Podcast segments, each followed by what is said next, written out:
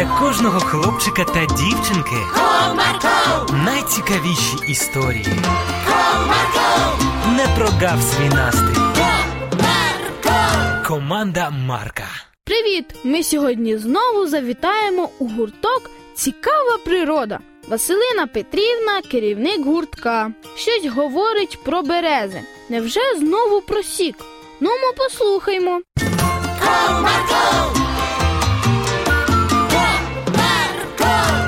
Друзі, рада знову всіх вас бачити. І насамперед хочу подякувати вам ще раз за чудово проведений березовий патруль. Маю для вас нове завдання. Новий патруль Ні, Петрику, не патруль. Регіональний завод лікарських рослин просить про допомогу. ми підемо працювати на завод. Сергійку, май терпіння і не перебивай, будь ласка. Ні, ми не йдемо працювати на завод, але всіх бажаючих закликають допомогти зі збором березових бруньок.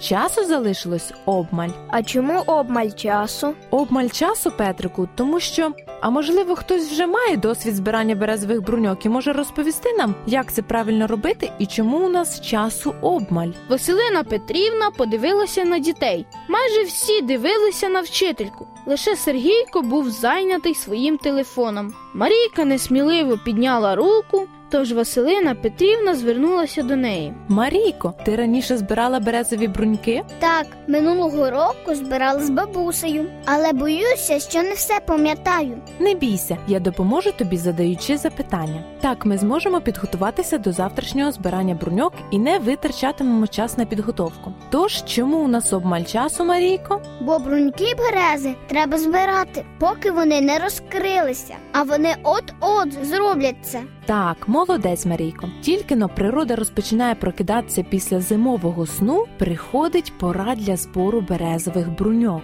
Зазвичай це кінець лютого або березень. Як із збиранням соку, все залежить від погодних умов. Скажи, Марійко, а які саме бруньки треба збирати? Збирати треба бруньки, з яких буде розвиватися листячко, а не пониклі сережки. Так, абсолютно вірно. Для використання цінність мають тільки набряклі бруньки. А якщо на дереві вже почали розпускатися перші листочки, час згаяно. А сережки збирати справді не потрібно. Ви уважно слухаєте? Василина Петрівна знову уважно подивилася на клас. Слухали всі, крім Сергійка. Вона звернулася до нього. Сергійку, ти слухаєш про що ми говоримо? Бо це має значення для завтрашнього збирання березових бруньок. Так, так, Василино Петрівно, я слухаю. Це я просто. Просто звук вимкнув в телефоні, бо забув. Тоді ми продовжимо. На місці я вам покажу, як правильно збирати бруньки. А ти, Марійко, скажи, будь ласка, в яку погоду треба їх збирати? Тільки в ясний день. У мокру погоду бруньки не збирають. Правильно, Марійко, тільки в ясний день. Тому завтра ми збираємось о 9 годині ранку, тільки тоді, як погода буде гарною. У випадку дощу на 12 годину збираємось на гурток і плануємо наші подальші дії. До зустрічі! По дорозі додому Петрик намагався спілкуватися із Сергійком, але той майже не слухав його.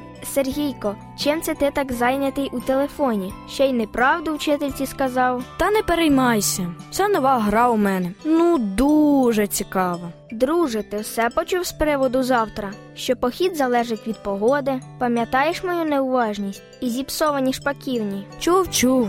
Бруньки, шпаківні, погода. Відчепися. Добре, друже, тоді до завтра. Завтрашній день видався дощовим, тому збирати березові бруньки діти не пішли. Але, як і домовлялися, зустрілися о 12.00. Доброго дня, діти! Дощ змінив наші плани, тому сьогодні ми повторимо правила збирання березових бруньок. А ще я принесла березову гілочку і покажу вам, як правильно це робити. А чому Сергійка немає? Петрику, де твій друг? Я не знаю, Василина Петрівна. По дорозі на гурток я зайшов до нього, але вдома його не було. Думав, що він вже тут. Не встигли вони закінчити розмову, як в кімнату зайшов мокрий, невдоволений Сергійко з повним кульком березових сережок. Він почав ледь не кричати. Чому я повинен вас шукати? Чому сам повинен був збирати? Чому ви вже всі тут?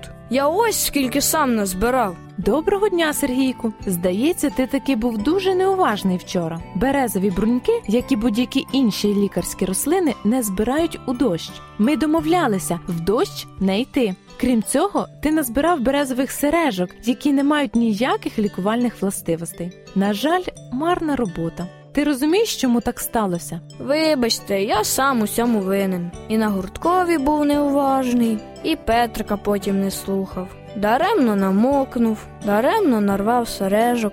Таке справді неуважність має наслідки. Вибачте, я сказав неправду про звук в телефоні. Насправді я грав у нову гру, але я обіцяю виправитися.